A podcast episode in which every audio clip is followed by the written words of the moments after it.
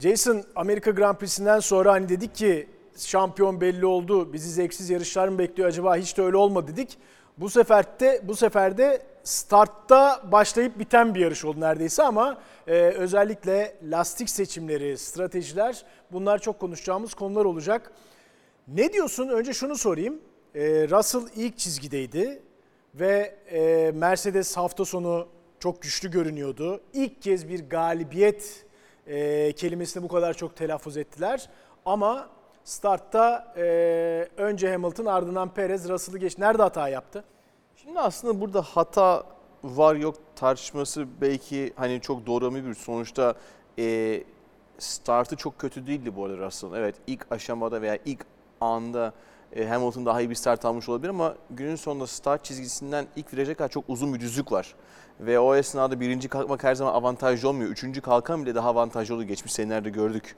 O yüzden Russell'ın o esnada arkadaki insanların rüzgarına savunma yapması zor oluyor. Tam önde Verstappen var. Onun da rüzgarından faydalanıyor olabilir ama neticede hani kendini bir viraja doğru odaklarken diğer virajı da kaçırma ihtimali her zaman yüksek olabiliyor. Verstappen'in dışına çıktı. Evet. Dışarıdan almak istedi ve aslında ilk sırayı orada kaybetti. Yani bir sıra orada kaybetti. Ondan sonra tabii içerisini kollarken içeride yani ikinci virajı içeride yavaşlarken, içinde yavaşlarken tabii dışarıdan gelen Hamilton'ı düşünememişti o esnada. Hamilton da çok güzel bir atak yaptı ve baktığın zaman üçüncü viraja kendisini iyi pozisyonu konumladı. Sonra şu üçüncü virajın çıkışında da yan yana çıktılar ama Russell o esnada pistin daha kirli tarafında Apex'in üstünde hızlanmıştı. Çalıştığı zaman da arkasından Perez'in gelip geçmesi de çok anormal değil. O yüzden öndekine hamle yapacağım derken arkadakine de geçilmeme muhabbeti her zaman bu tür pistlerde var. Yani birinciliği alayım derken kendi sırasını kaybetmiş. Yani birinciliğe çok odaklanmamak belki en doğru bazı konularda. Evet, olabilir ve nitekim artık orada yarışın sıralaması belirlendi. En önde Verstappen, arkasında Hamilton, onun arkasında Perez, onun arkasında Russell ve Ferrari'ler ve yarışta böyle bitti. Evet. Ama yarış içinde hep şeyi bekledik. Acaba kim kaç pit yapacak? Şimdi burada farklı stratejiler vardı. Red Bull ve Ferrari'ler yumuşak hamurla başladılar. Mercedes ise orta hamurla başladı. Muhakkak ki ilk pitte bu değişecekti. Şimdi ilk pite giren Verstappen oldu ve o orta hamurla devam etti. Ardından Mercedes de sert hamurla devam etti. Evet. Şimdi kim kaç tur lastiklerle kaçar tur atmış ona bakalım. Onun üstüne bu lastik konusunu iyice derinlemesine konuşalım. Şimdi Jason, Max Verstappen 25 tur yumuşak hamurla attı. Sonra 46 tur orta hamurla attı. Lewis Hamilton 29 tur orta hamurla attı. 42 tur sert hamurla attı. Aslında burada tur sayıları birbirine yakın. Yakın, evet. Ama tercihler farklı. Kesinlikle öyle. Red Bull ve Mercedes'in tercihleri birbirinden tamamen farklıydı ki bu arada Pirelli'nin simülasyonunda yarışı tek pitle bir soft bir ortayla bitirmek yoktu. Evet, yoktu. Ama Red Bull bunu başardı. Şimdi burada birçok faktör var. Şimdi Mercedes'in öncelikle orta hamur lastikle başlamasının sebebi biraz daha garantici gitmekti. Çünkü antrenman esnasında yaptıkları antrenman sıralamalarında orta hamur lastikle pek bir verileri yoktu. Çünkü çok kullanmadılar. Onlar daha çok hani yumuşak ve serte odaklandılar. Çünkü sert hamur zaten çoğu zaman geçmişte de gördüğümüz gibi Mercedes'in tercih ettiği bir hamurdu. Şimdi ortayla başlamak garantiydi ama orta hamurun ne kadar dayanacağı belli değildi. Şimdi onlar biraz daha böyle kitaba göre gittiler. Hani bu kadar gitmesi lazım, bu kadar olması lazım çünkü simülasyonlar en güzel bu neticenin çıkacağını gösteriyor. Ama gel gör ki sürüş esnasında Russell başka bir şey fark etti. Daha uzun gitmek istiyorum dedi zaten. Evet. Daha uzun gitmek istiyorum ve yumuşaklarla bitirmek istiyorum dedi. Bu yumuşaklarla bitirmek istiyorum belki en hızlı turu almak istiyorum da olabilirdi ama ben o esnada sanki beni götürebildiğiniz kadar ortaya götürün. Daha sonrasında yumuşakları takalım gibi bir hissiyatım vardı orada. Ben de öyle algıladım. Ki Russell bence bunu erken fark etti. Çünkü performans düşüşü pek yoktu. İyi de güzel lastiklerini kullandı. Russell 31. turda bu talebini iletti. Evet. Hatırlamıyorsam 3-4 tur sonra onu... O girmiş olması da beni şaşırttı açıkçası. Şimdi burada asıl kritik şey Ricciardo'nun verdiği dataydı bize. Ricciardo yaklaşık 45 tur attı galiba yanlış hatırlamıyorsam. 46 tur attı orta hamur lastiklerde. Bu da zaten Max Verstappen pite girdiği zaman yani yumuşakları ortaya geçtikten sonra kalan tur sayısıydı. Demektir ki orta hamurlar 45-46 tur dayanabiliyorlar iyi kullanabilirsen. Şimdi, ama tabii bunu yarışın... Ama o zaman da şöyle söyleyeyim ne bileyim. Yani çünkü özür dilerim.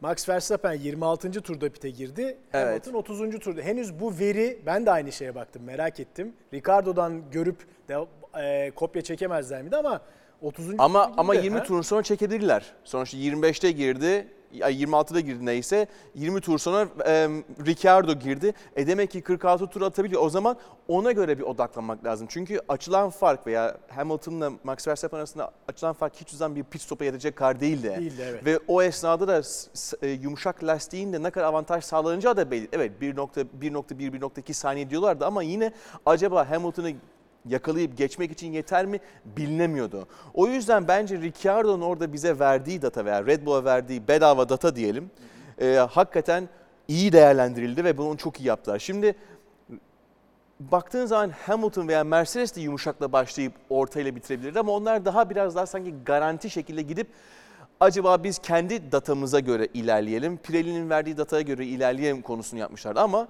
gel gör ki pistin kendisi çok lastikler aşındıran bir pist değil. Ondan sonra ve zamanla tabii pistin üstünde oluşan kauçuk da zaten Pirelli kauçuğu da zaten lastiklerin dayanmasına daha çok sağlıyor. Hafifleyen araç zaten yani yarış içerisinde hafifleyen araç zaten lastik aşımını azaltıyor.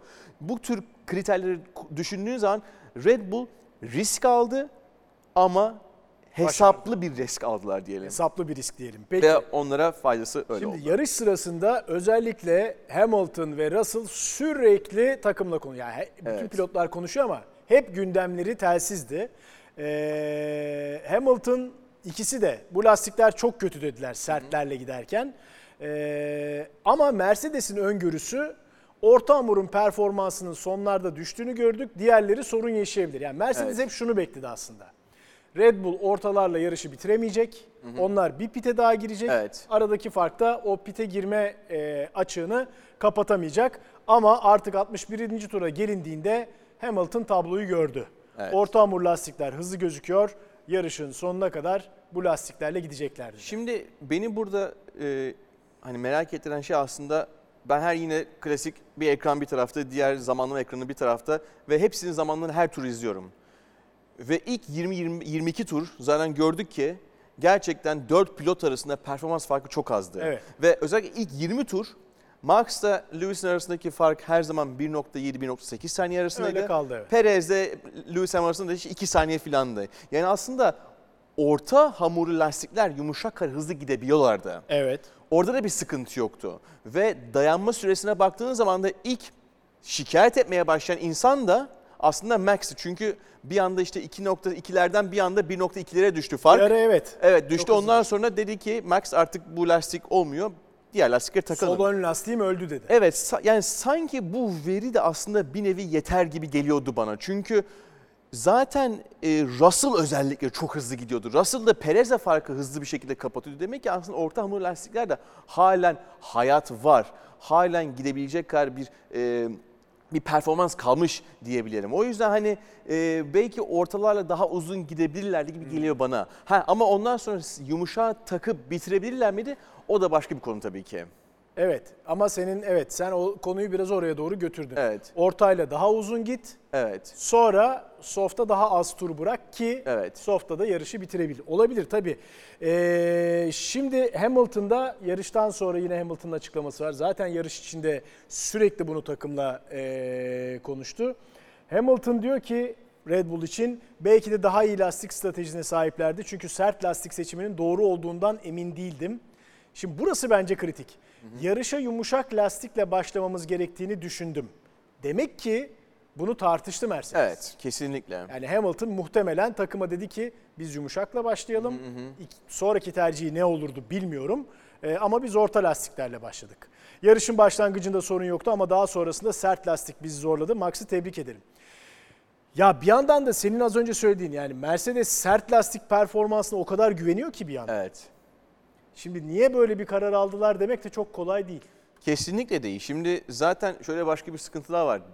Ne zaman ki grid'e geldiğin zaman, ne zaman ki lastikleri gördüğünüz ana kadar diğer insanların veya diğer yarışmacıların, takımların ne lastikle başlayacağını bilmiyorsun. Evet. Şimdi evet, ikinci sıradasın. Ondan sonra öne geçme ihtimalinin olması için yanındaki veya öndeki pilottan daha yumuşak bir lastikle başlaman lazım ki ilk turlarda atak yapabilsin. Evet. Şimdi ne olursa olsun eğer atak yapmak istiyorsan yumuşağı seçmek zorundasın gibi bir mantık oluşturabiliriz. Şimdi doğru. Belki... Yani birinci çizgide Russell var, üçüncü sırada da Hamilton var. Eğer Max'ı geçmek istiyorsanız zaten evet, her halükarda kafadan yumuşakla başlamanız lazım. Gibi düşünebilirsin. Evet. Ve o sırada da zaten yumuşak lastikler içinde bir verileri vardı. Çünkü antrenmanlarda kullandılar, tabii sıralama turlarında da gördüler. Ama bilemiyorum. Belki Mercedes o esnada tabii ki yine yaptıkları simülasyonlar, elindeki kısıtlı data ve Pirelli'nin sunduğu diğer verilere bakıldığı zaman kendilerince en iyi herhalde strateji bu diye düşünmüşlerdir.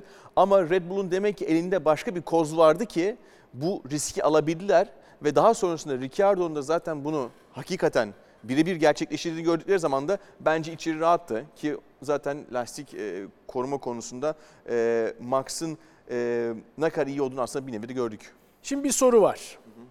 Temel Bey soruyor. Diyor ki Temel Çelebi, Red Bull sezon boyunca en iyi kullandığı lastik olan orta hamura geçtiğinde Mercedes pit duvarı neden inatla en iyi tercihin sert hamurla bitirmek olduğunu savundu. Red Bull'un stratejisi gayet ortadaydı halbuki. Şimdi ben yarış sırasında onu düşündüm. Red Bull'un başlangıç planı tek pitle soft, yumuşak üstü orta mıydı acaba? Hı hı. Yoksa Mercedes'in tek pit yapacağını anladıktan sonra mı bu, sen ne risk dedin? Alınabilir risk. Evet. Alınabilir. Ben açıkçası bu stratejinin yarış öncesinde böyle olduğunu zannetmiyorum. Ne dersin? Şimdi Mercedes'in tek pite gittiğini gördükten sonra bu risk alınır. Buradaki en büyük faktör aslında iki hamur arasındaki performans farkından kaynaklanır. Şimdi ilk şok diyelim ilk başta Red Bull için bence. Mercedes'in orta hamur lastiklerle Red Bull'lara karşı yumuşak lastikle aynı performansa gidebilmesi. Aralarındaki fark çok sınırlıydı. Yani 2 saniye içinden bahsediyoruz, 3 saniye içinden bahsediyoruz. 20-30 tur içerisinde. Bu bir şoktu aslında baktığınız zaman Red Bull'a. Ama ondan sonra baktılar ki evet, biz tek pit stop yapıyoruz. Yine gerekli fark açılmıyor 3. pit stop için. Ama acaba bunu dayandırabilir miyiz? Yine performans koruyarak. Bence aslında bir nevi Mercedes'in temposu, orta hamurla olan temposu ve Ricciardo'nun zaten dayandırabilmesi her şeyi, affedersin, çok açık bir şekilde Red Bull için sunmuş oldu zaten. Şimdi o soruya gelirsek maalesef orta hamurla lastikle başlarsan tekrar orta hamur lastik takamıyorsun. Tabii. Bir farklı sonuçta şey olması lazım, hamur çeşidi olması lazım ki en azından yarışı bitirebilirsin. Çünkü o esnada Mercedes ortayla başladığı için pit stopunda ya yumuşak takacak, ya yumuşak ya sert takacaktı. İki farklı lastik kullanmak zorunda her takım. Aynen. O yüzden hani sorunun belki en net cevabı o ama tabii ki buradaki asıl konu birisi yumuşakla başlaması ve diğerinin ortayla başlaması.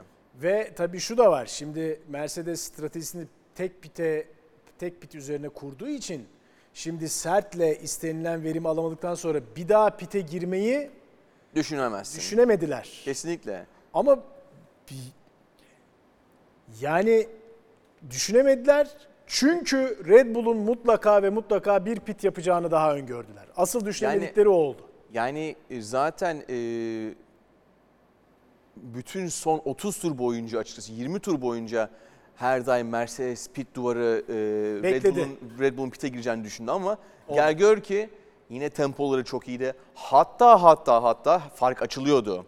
7 saniyeydi fark, 12 saniyeye kadar çıktı.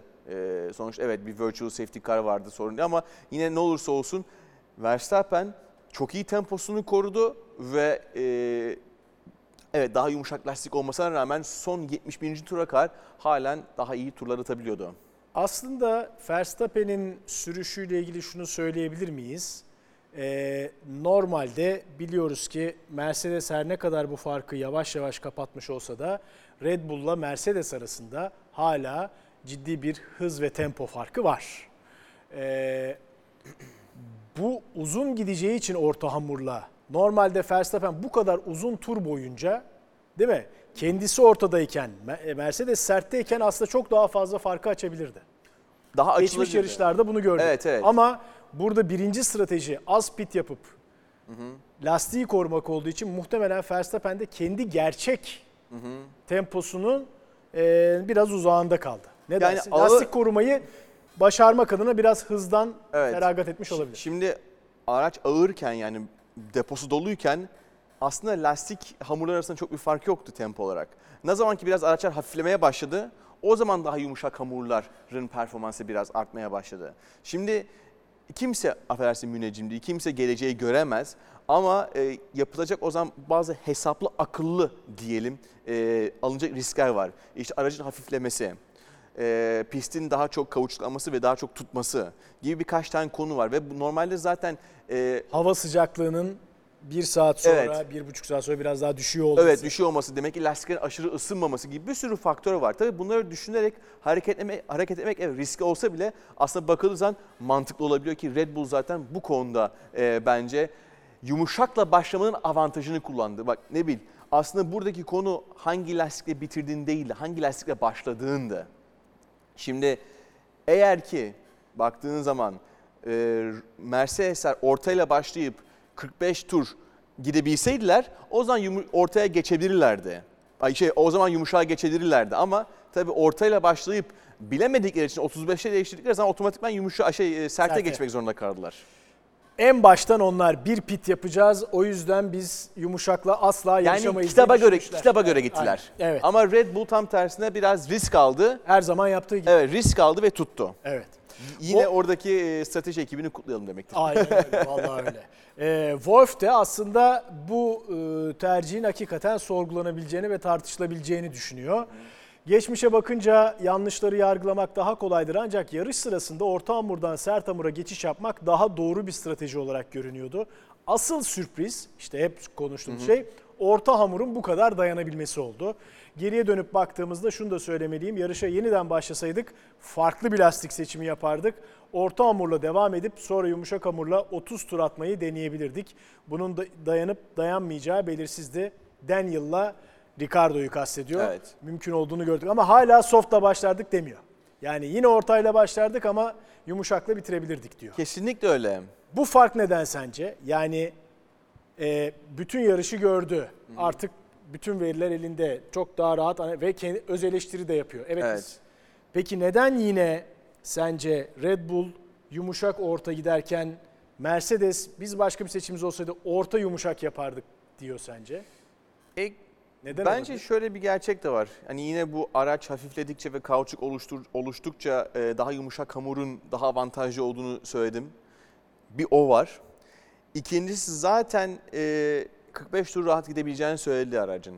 Yani 45 tur ben gidebiliyorsam geriye kalan 25 turu yumuşakla da yaparım. Sorun değil ve o esnada araç hafiflemiş olacak, kauçuk fazlalaşmış olacak, yol daha çok tutacak ve yine tempomuz iyi olacak düşüncesiyle bunu Toto Wolff söyleyebiliyor. Ama tekrar söylüyorum, Daniel'in verdiği, yani Ricciardo'nun verdiği data sayesinde bunu aslında kanıtlamış oluyor. En azından yapmış oluyor, şimdi doğrulamış oluyor. Şimdi stratejiyle ilgili güzel bir soru daha var. Berkay soruyor. Berkay söz dinler. Mercedes ciddi bir strateji hatası yapmadı mı? Jason Bey ne düşünüyor bu konuda? Sert hamurlara geçerek Red Bull'a açık açık ben sona kadar bu lastikle gideceğim demiş olmadılar mı? Red Bull uyanık takım, güvenlik aracı gibi bir durum olmadıkça pite girmenin intihar etmekten farksız olacağının net farkındalardı bence.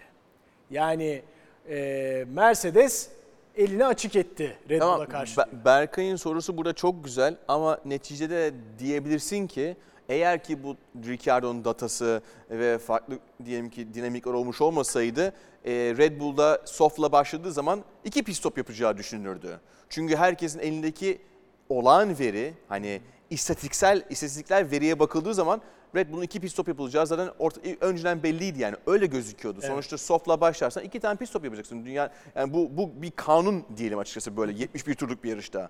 Şimdi o olmayınca, yani veya 2 pit stop yapılmayacağını ne zaman anladı? 50. 60. turda anladılar zaten. Evet. Çünkü baktılar ki bu lastik dayanıyor.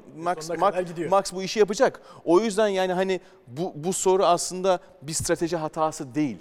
Bu değişen dinamiklerin aslında değerlendirilmesi gibi bir şey diyebiliriz. Çünkü ilk başta kimse istatistik olarak, stratejik olarak, simülasyonlar gereği affedersin hiçbir orta hamurun veya yumuşak lastiğin bu kadar dayanacağını kimse düşünmemişti. Evet. Pirelli'nin kendisi bile. Aynen. Yok doğru. Üretici yani. Evet aynen. Kesinlikle öyle. Peki.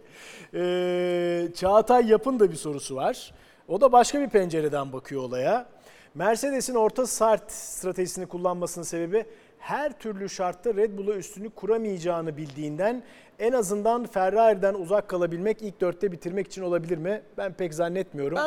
Ben buna çok katılmıyorum açıkçası. Evet. Çünkü cumartesi özellikle cumartesi ilk kez bu kadar güçlü bir şekilde biz bu yarışı kazanabiliriz. Evet. Kuvvetliyiz, iddialıyız dediler. Evet. O yüzden ve çünkü sonuçta yani Mercedes'in sert hamur lastiklerle iyi performans gösterdiğini biliyoruz. Uzun dayanabildiğini görüyoruz. Hem Russell'ın özellikle Hamilton'ın lastik muhafaza etme konusunda da çok iyi olduklarını biliyoruz. Evet. Yani böyle geçmişten gelen verilerin ve işte ilk 3 antrenmanda alınan verilerin harmanlandığı zaman aslında çok mantıksız bir şey değil. Yani zaten Red Bull'un da orta hamur lastiklerle çok iyi olduğu biliniyor ama onların da yumuşakla başladıklarını gördükleri zaman çift pit stop yapacaklar. Biz açıkçası elimizdeki bu verileri kullanıp daha iyi yerde bitirebiliriz demekti. Yoksa amaçların kesinlikle yarış kazanmak olduğuna eminim. Ben de öyle düşünüyorum. Galiba şöyle özetleyeceğiz lastik konusunu. Mercedes yanlış yapmadı, doğru yaptı. Evet. Ama Red Bull daha doğru yaptı. Dinamik ortamı, dinamik değişkenleri çok daha değerlendirdiler. Evet. Ama o da yumuşakla başlamanın getirdiği avantaj diyelim. Evet, peki. Max Verstappen pole'den başladı ve yarışı birinci bitirdi. 14. zaferini kazandı ve bu bir rekor olarak kayıtlara geçti. Aynen zaten öyle. Amerika Birleşik Devletleri Grand Prix'sinden sonra eşitlediğini söylemiştik 13 galibiyetle. İşte 2004'te Schumacher 13 galibiyet, 2013'te Vettel 13 galibiyet, şimdi Max Verstappen 14 galibiyet. Bu yüzde meselesini konuşmuştuk seninle daha önce. Şimdi eğer... Yani Schumacher'in yaptığı %72.2 yarış sayısına baktığımızda. Evet. Vettel'in %68.4. Hesapladık Ali Avcı'yla. Eğer Verstappen kalan iki yarışta kazanırsa %72.7 oluyor. Evet. Ve böylece sadece sayısal olarak değil oransal olarak da bir rekoru kırmış olacak. Evet. Yani tabii bunların hepsi çok güzel istatistikler, çok güzel rakamlar, büyük başarılar diyelim. Ama bence şu anda Max'in yaptığı diğerlerinin kıyasla daha bence etkileyici diyelim. Daha büyük bir performans. Çünkü daha çok yarış var, daha çok yarış olmasının getirdiği, daha çok riskler var, daha çok kaybetme riskim var, kazanamama durumum var. Bir sürü şey olduğu için bence hani daha çok yarış, yani tamam daha çok fırsatım var diyelim ama daha çok kaybetmeye de fırsatım var. O yüzden hani istatistik olarak evet şu anda hala efsane pilot Michael Schumacher önde olmuş olsa bile bence 16. yarışı kazandıktan sonra hakikaten sene içerisindeki dominasyonun ne kadar bariz olduğunu görüyor olacağız. Ya bir de bu sadece Max Verstappen değil. Şimdi 20 yarış geride kaldı değil mi? Evet. Kaçını Red Bull kazandı? 16'sını. Evet. Yani evet. Sadece 4 yarış kazanamadılar. Kesinlikle. Hatta diğerlerinin Ferrari mi kazandığını bile hatırlamıyorum yani. O diğerini kadar Ferrari unuttum yani kimlerine kazandığını. 3 yani. Leclerc, bir Sainz. Evet. 14 Max, 2 de Sergio Perez. Evet.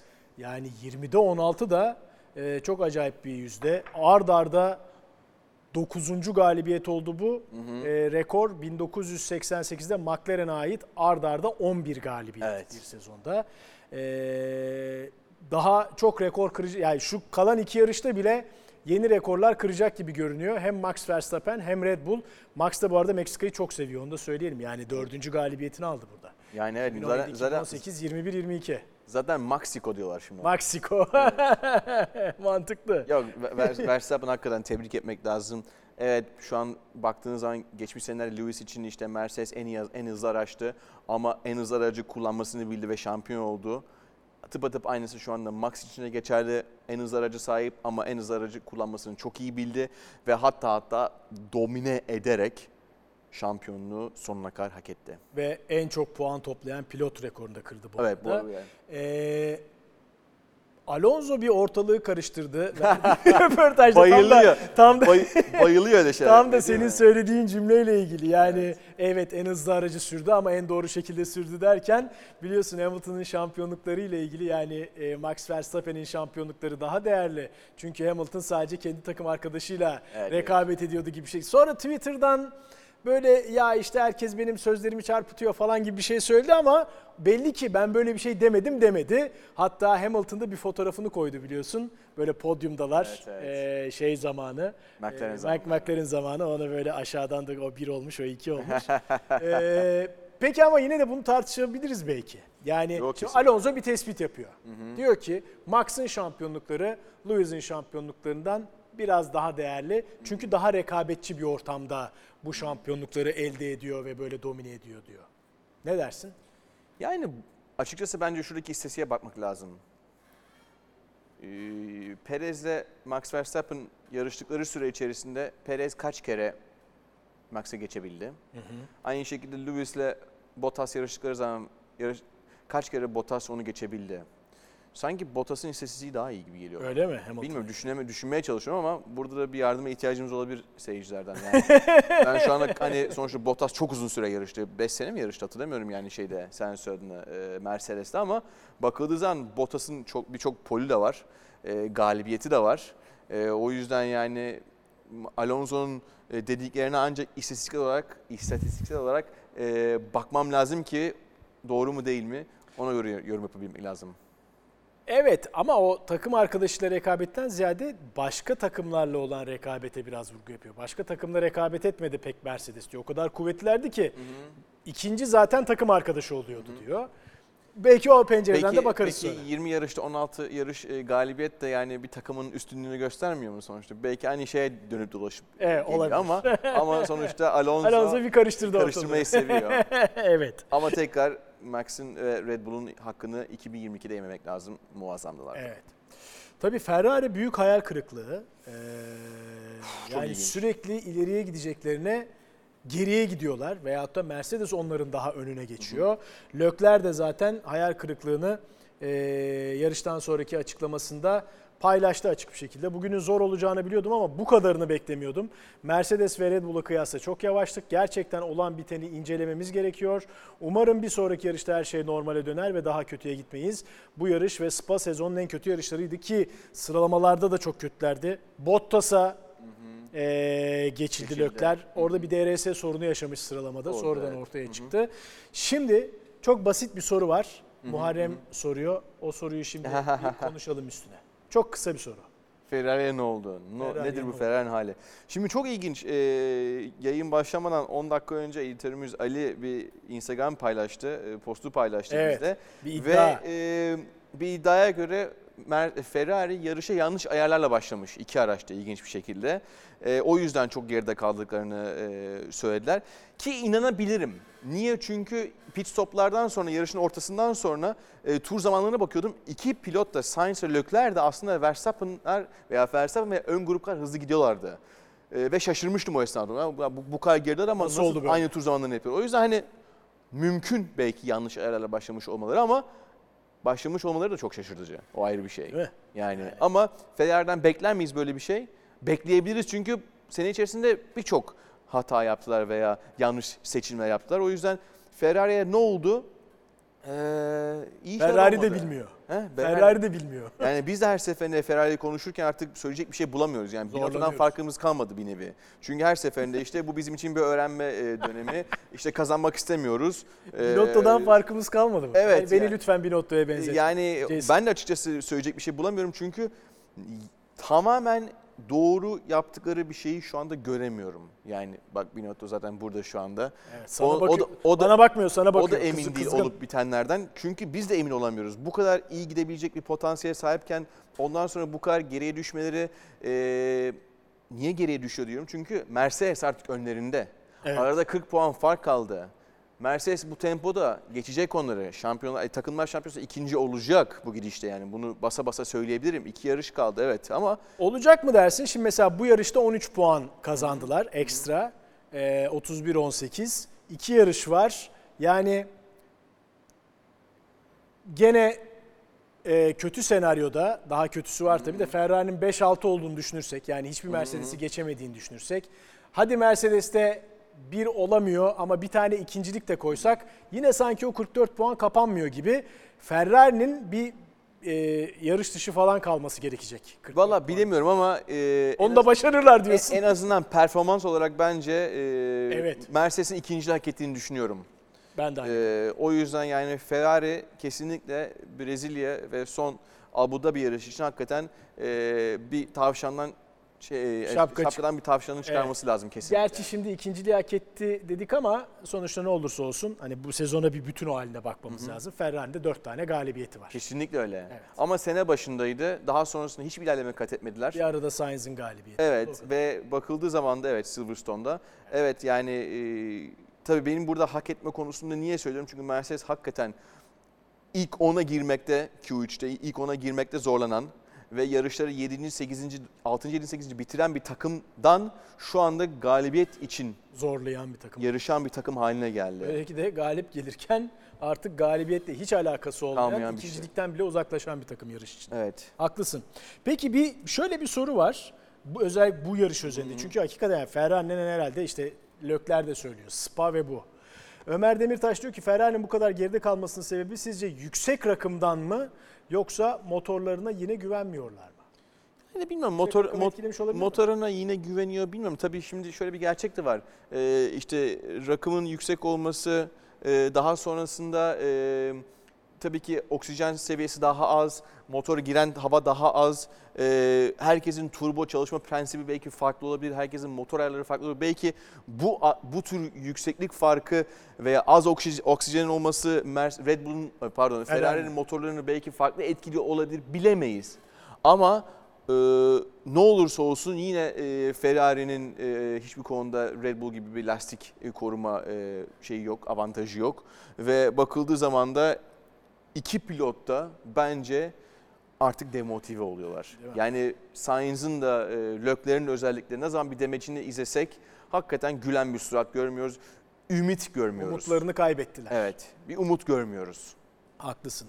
Şimdi diğer konulara da girelim yarışla ilgili. Ricardo en çok oy alarak yarışın pilotu seçildi. Bence de. 11 başladı, 7 bitirdi. Neden sence de? O zaman onu konuşalım. Yani öncelikle zaten tek pit stop'un hakkını verdi. Yani tek pit stop stratejisini çok iyi şekilde değerlendirdi. Herkese güzel veri verdi. Yardımcı oldu, paylaştı. Ve Tsunoda cezasını almasına rağmen evet, ki biraz bence hoş olmayan bir geçiş hamlesiydi.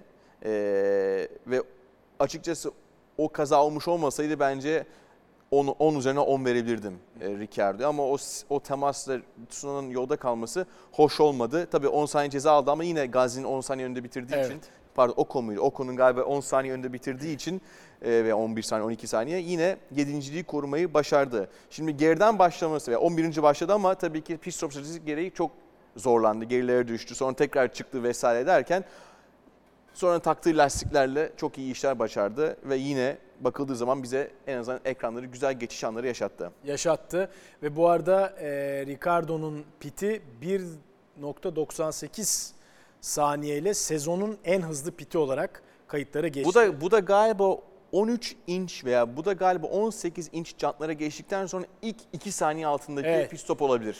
Zaten şeye baktığımız zaman pit stop hızına... Red Bull hep en tepede ama ikinci sırada Mercedes veya Ferrari yok, McLaren hep var. McLaren bu konuda daha iyiler yani. Evet kesinlikle. Ferrari ve Mercedes'ten. Daha tebrik ediyoruz. Evet. Bir başka kaotik olay Gasly ile Stroll arasında yaşandı. Evet. Bayağı Gasly aldı Stroll'ü böyle hop. Dışarı tokatladı yani. Pistin dışına attı. 5 saniye ceza alması bence doğruydu orada. Çünkü yerini geri vermesi lazımdı. Bu tür geçişlerde beni hep rahatsız eden şey şöyle bir konu var Nebil. Eğer ki orada duvar olmuş olsaydı onu yapar mıydın? Değil mi? Yani yolun açık olması ve dışarı çıkan sürücünün çok rahat bir şekilde tekrar piste dahil olacağını düşünerek bu kadar rahat itebilmek doğru bir şey mi? Değil. Bunu geçen sene şeyde de görmüştük. Max Lewis'e de yapmıştı birkaç kere açık pistlerde böyle. Her seferinde içeriden geçerken ne yapıyordu? Lewis'i dışarı doğru itiyordu. Lewis de tabii kesmek zorunda kalıyordu ve tabii ya pozisyon kaybediyordu ya da işte bir şey oluyordu. Aynı şekilde de burada bu geçerli. Yani bunu yapma cesaretini nasıl buluyorsun? Pistlerin böyle tasarlanmasından dolayı. Duvar olmuş olsaydı bunu yapar mısın? Hayır yapmazsın. O yüzden bu avantajı kendi lehine kullanıp diğer sürücüyü zorda bıraktığından dolayı da ve pozisyon kazandığından dolayı da ceza yemesi çok normal bence. Sıralamaların kralı Bottas'tı. Evet, çok iyi. Değil mi? Yavaş virajlarda herkesin hızlıydı. Yani o apexleri üstünden geçme, yön değiştirme kabiliyeti Bottas o konuda zaten ilk sektörde ve yavaş virajlarda ilk sektör ve son şey sektöründe, stadyum sektöründe yaptığı manevra kabiliyeti sayesinde de zaten sıralamayı çok iyi bitirdi. İyi bitirdi. Evet. 10. bitirmeyi de başardı. Bir aynen. Puan al. 10 yarıştır puan almıyordu Valtteri İyi Bottas. Oldu Alfa, Alfa Romeo'ya baktığımızda son 11 yarışta, yani sezonun yarısında neredeyse sadece 2 kere puan aldılar. Orada birer puan. Birini Zhou aldı, birini Bottas aldı. Ki orada da yeni bir açıklama var. Önümüzdeki yılda Alfa Romeo ismiyle yarışacak Sauber. 2026'da Audi. Evet. Alfa Romeo Formula 1'den bedel çekiliyor. Evet. Yani bu bence yeni bir üreticinin gelmesi tabii ki hoş. Audi kendi motorlarıyla mı gelecek? Önemli olan o. Çünkü Alfa sonuçta Ferrari motoru kullanıyor. Evet, aynı grubun içerisinde bunlar. Ama eğer ki Audi gelecekse kendi motorunu kullanacak mı? Güzel olur en azından bir Audi. Farklı bir motorun olması. Evet. Farklı bir üreticinin olması demektir ki başka takımlara da bunu sağlayabilirler. Sonuçta Ferrari işte Haas ve Alfa'ya veriyor. Mercedes de işte Aston Martin, Williams'a veriyor. Red Bull'da kendi içerisinde Red Bull ve AlphaTauri'ye veriyor. McLaren de Mercedes alıyor. Evet. Şimdi Audi acaba ikinci bir takıma verir mi, yoksa sırf kendi motorlarını mı üretir veya başkasından mı motor alır bilemeyiz. Evet. Ama en azından büyük bir üreticinin Formula 1'e girmesi ve kendi adıyla girmesi hakikaten güzel bir şey. Bence de güzel. Son olarak demeciyle ortalığı karıştıran Fernando Alonso'dan da bahsedelim. Yani... Üzülüyorum artık. Vallahi üzülüyorum. Çok üzülüyorum çünkü yani... Bu kadar sür sene boyunca ve her seferinde kendi kabahatinin olmadığı bir sebepten dolayı yarış dışı kaldı ve mekanik arıza. Birkaç yarış önce 60 puanım gitti demişti. Bu yarıştan sonra da 70 puanım gitti diyor. Çok doğru. 70 puan gitme, yani 70 puan kaybetmek muazzam bir tabii puan. Sonuçta şu anda kaç puanı var bilmiyorum ama en az bir o kadar puan kaybetti. Aynen. Ve yani Alonso gibi artık hani yaşı ilerlemiş bir pilotun ama çok da tecrübeli ve halen kendini gösterebilecek bir pilotun veya performans olarak pilotun bu kadar puan kaybetmesi de üzücü. Çünkü kaybetmeseydi Ocon'a karşı muazzam bir üstünlük sağlamış olacaktı. Doğru. Baktığın zaman. Halen bu tür bir pilotun bu kadar iyi performans göstermesi muazzam bir şey. Spora hakikaten gereken bir şey ve seneye de belki Aston Martin'e geçmesinin belki en büyük sebeplerinden bir tanesi bu kadar hüsrana uğramış olmasıdır. Olabilir. Bir sebep de olabilir. Tabii ki diğer arka tarafta bilinen kontrat gereği başka eminim ki sebepler vardır ama neticede Alonso yarış bitirmek istiyor. Alpine bu sene çok hızlı bir araba üretti. Evet. McLaren'la kapışıyorlar. Eğer ki yolda kalmış olmasaydı bu kadar Alonso domine edeceklerdi McLaren'ı. Ama ne olursa olsun Alonso 70 puan kaybetti ve o araçtan çıkıp artık sağa sola tekmediğini görünce üzülmemek en iyi. Baksana nasıl üzüldü. Evet yani evet. Bu kadar kaybıyla yarışan bir pilot gerçekten evet. Muazzam. Şimdi gelelim bir başka önemli konuya. Bir süredir gündemdeydi. Bütçe sınırı aşımı Red Bull'un ve Aston Martin'in ve en sonunda Red Bull'la FIA bir anlaşmaya vardı. Cezalar açıklandı. Para cezası var. Tabii bu aşımın belli bir oranda kaldığı gerekçesiyle bir para cezası ve test süresinin rüzgar tünelinde %10'unu kaybedecek. Şimdi zaten şampiyon olduğu için bir kaybı vardı. Yapılan hesaplamaya göre önümüzdeki yıl bu yılın sadece %63'ü kadar rüzgar tüneli kullanabilecek. Şimdi bu bir kere... Her şeyden önce bana şunu söylüyor. Önümüzdeki yıl daha rekabetçi olacak. Yani gibi. Bilemeyiz. Ha? Bilemeyiz. Olmaz tabii mı? Şu anda hani biraz iyi kötü polis tabii ki oynayabilir. Sorun değil ama hani eğer ki geçen sene yapılan bütçe aşımı bu seneyi etkiliyorsa veya bu seneye avantaj sağlıyorsa bir sonraki seneye de avantaj sağlar otomatikman. Şimdi o yüzden belki eğer ki yine kötü polis ve karamsar düşünürsek yaptıkları aslında ceza bu sene ve gelecek seneye faydası olmuştur. Şimdi gelecek sene olan rüzgar tüneli kaybı onları ne kadar etkileyecek bilemeyiz. Tabii Christian Horner işte bayağı demeci zaten burada var, göreceğiz. Evet. Biraz belki olayı abartıyor gibi düşünebiliriz. Öyle bilemiyorum açıkçası. İnsanlar verilen cezanın önemsiz bir miktar olduğunu söylüyor. Fakat bunun gerçekten çok büyük bir ceza olduğunu açıklığa kavuşturmak istiyorum. Bu ceza tur başına 0.25 ile 0.50 saniye arasında bir kayıp anlamına geliyor. Bu %10'a ek olarak takımlar şampiyonluğunu kazandığımız için ikinci ve üçüncüye kıyasla %5'lik bir dezavantaj ya da handikapımız olacak. Haliyle kendi kendimizi kurban ediyor olacağız. En kritiği yani tur başına 0.25 ve 0.50 kaybedebiliriz. Ben çok inanmıyorum ona açıkçası. Bu belki biraz dramatize edilmiş bir yorum olabilir. Ama işte diğer taraftan da işte bu kadar para harcadıysan işte 1.8 milyon fazla harcanmış gibi bir konu vardı. Ben derim ki bu 15 ila 20 arasında mühendisin yıllık işte sonuçta maaşı o 18 veya 15-20 mühendisle çok güzel geliştirme yapabilirdin gibi aksi savunmalar da olabilir. Yani bu bitmeyen bir tartışma haline gelecektir. Ama tabii ki caydırıcı olacak mı? Göreceğiz. Şimdi Wolff'e göre evet. Yani evet. Ben aslında bu ceza açıklandıktan sonra en çok bağıracak kişinin Wolff olduğunu düşünüyordum. Hı hı. Çünkü neden? Şimdi geçen sene bir bütçe aşımı olduysa ve bunun avantajını Red Bull sağladıysa metrelerle şampiyonluğu kaybeden bir Mercedes var. Evet. Ama hayır, Wolff diyor ki bence cezalar caydırıcı. Çünkü ortada hem sportif hem de mali bir ceza var. Ben tamamım diyor. Şimdi beni aslında ilgilendiren veya daha çok ilgilendiğim bir konu, araştırma yapmadığım için söylüyorum veya soruyorum. Acaba 7 milyonluk galiba bir ceza vardı. Evet. Bu 7 milyon gelecek seneki 140 milyon içerisinde mi değil mi? Yani 7 milyonu ilave ben veriyorum, hala 140 milyon sonuçta bir bütçem var mı kullanıyorum, yoksa 140'ın içerisinden mi 7'yi veriyorum? Merak ediyorum. 140'ın içerisinden 7'yi veriyorsam evet büyük bir aslında ceza olabilir. Ama çünkü %5'lik bir cezaya geliyor. Evet. Ama değilse nasıl olacak orasını bilmiyorum. Binotto ise daha eleştirel yaklaşıyor bu konuya. Ekonomik kısım bir tarafa, verilen ceza daha çok rüzgar tüneli kullanım süresinin kısıtlanmasıydı. Bize verilen ceza Red Bull'un elde ettiği avantaja denk gelmiyor. Bizim için uygun bir ceza değil. Yeterli bulmuyor Binotto bu cezayı. Şimdi Wolff'ün yeterli bulup Binotto'nun bulmaması. Ben hala Wolff'ün evet bu ceza caydırıcı demesinin altında yatan gerçek nedeni bulmaya çalışıyorum. Yani evet aslında Wolff'ün belki Binotto tarzı bir yorum yapmasını beklerdik. Evet. Çünkü halen işte geçen sene şampiyonluğun kendilerine ve Hamilton olduğunu basa basa söylüyor ama sanki artık o mazide kaldı, artık önümüze bakacağız gibi tabii tavır da tutuyor açıkçası. Binotto'nun kendince argümanı farklıdır. Wolff'un ki sonuçta kendisine göre farklıdır. Ama ne olursa olsun çok basit bir yorum yapacağım. Her şey gelecek sene ortaya çıkacak. Aynen öyle. Ve son olarak Haas'taki boş koltuk. Mick Schumacher biraz böyle denklem dışına çıkmış gibiydi ama son haberler birinci tercihin Mick Schumacher olabileceği, o tercih edilmezse Hülkenberg olabileceği yönde. Yani dışarıdan farklı bir isim girmeyecek gibi, oturmayacak gibi Haas koltuğuna.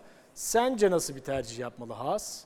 Yani bilemiyorum. Tabii ki Schumacher isminin Formula 1'de kalmasını çok istiyoruz. Evet. Herkes istiyor. Michael Schumacher oğlunun Formula 1'de yarışması hakikaten çok önemli bir şey spor için. Ama tabii Haas'ın kararına saygı duymak zorundayız. Eğer ki Hülkenberg gibi daha tecrübeli pilotu oturtmaya karar verirlerse tabii ki verecekler. Ama neticede burada... paranın da aslında çok sıkıntı olacağını düşünmüyorum. Çünkü sonuçta Schumacher soyadının getirdiği bir takım elbette ki sponsorlar vardır. Hülkenberg belki ona göre biraz daha dezavantajlı ama hani burada bence asıl faktör sürat ve süreklilik getiren bir performans. Yani istikrar. Haas'ın aradığı şey istikrar. Çünkü Schumacher'in yaptığı hatalar, kazalar, karıştı, kaos diyelim, sonuçta Haas'a bayağı pahalıya patlamış olabilir sezon içerisinde. Belki Haas bunu biraz daha limitlemek istiyor. Biraz daha bu konuda kendisini emin almak istiyor. En azından garanti almak istiyor. Son olarak puan durumuna bakalım. Sürücüler klasmanında Ferrari'ler birer sıra kaybetti. Evet. Leclerc Perez'e geçildi. Sainz Hamilton'a geçildi. Verstappen zaten uçtu gitti. Yine burada bir ikincilik rekabeti görüyoruz. Beşincilik rekabeti görüyoruz Hamilton'la Sainz arasında. Sürücüler klasmanı. Norris çok ortada yalnız kalmış görünüyor. İki takım arkadaşı arasında bu iki yarışta kapanır mı 9 puan fark? Alpinler'de Alonso ile Ocon arasında, ona bakacağız. Alonso'ya 70 puan eklesek iyi durumda değil mi? Yani 40 puan eklesek bile, sonuçta 50 puan eklesek bile çok iyi durumda. 40 puan eklesek çok net bir şekilde Norris'in yerinde olur. Evet. Tabii ona 70 puan eklerken başkalarından da o 70 çekmiş puanı oluruz. Farklı pilotlardan düşmüş oluruz. 50'yi anlaşalım mı? Efendim? 50'yi anlaşalım mı? Anlaşalım. Tamam, okey. Sen yine Norris'in altında tuttun. Norris'i kayırdım burada. Evet. Şeye de bakalım, markalar sıralamasına da bakalım. Demin biraz değinmiştik. İşte burada 40 puanlık bir fark var. Ferrari ile Mercedes arasında. İki yarışta kapanması çok kolay görünmüyor bence. Ferrari'ler yarış dışı kalmadıkça. Alpine ile McLaren arasında 7 puanlık bir fark var. McLaren bu hafta bir 4 puan kapattı. Ve Alfa Romeo ile Aston Martin arasında da Alfa Romeo 1 puan açtı, aldığı 1 puanla Bottas. Peki sence sene sonunda Alpine mi McLaren mi? Alpine. Alpine. Ben de Alpine düşünüyorum.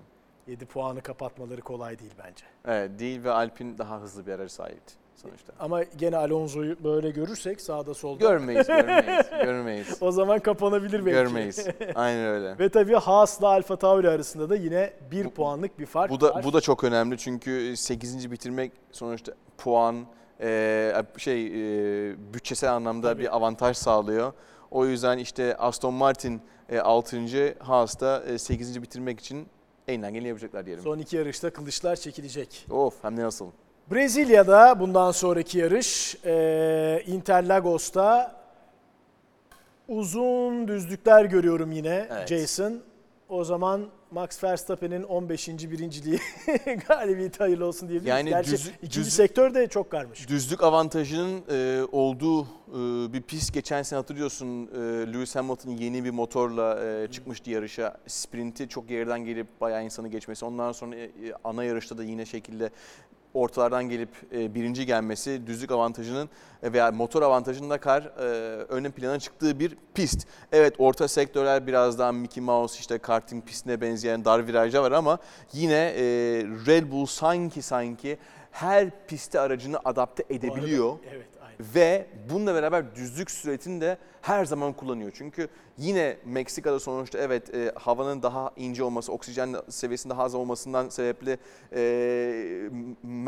Mercedes aracının normalde aerodinamik direnç sıkıntısı daha aza inmişti. Çünkü daha az hava var ve o sayede düzlük sürati yine Red Bull'a daha yakındı.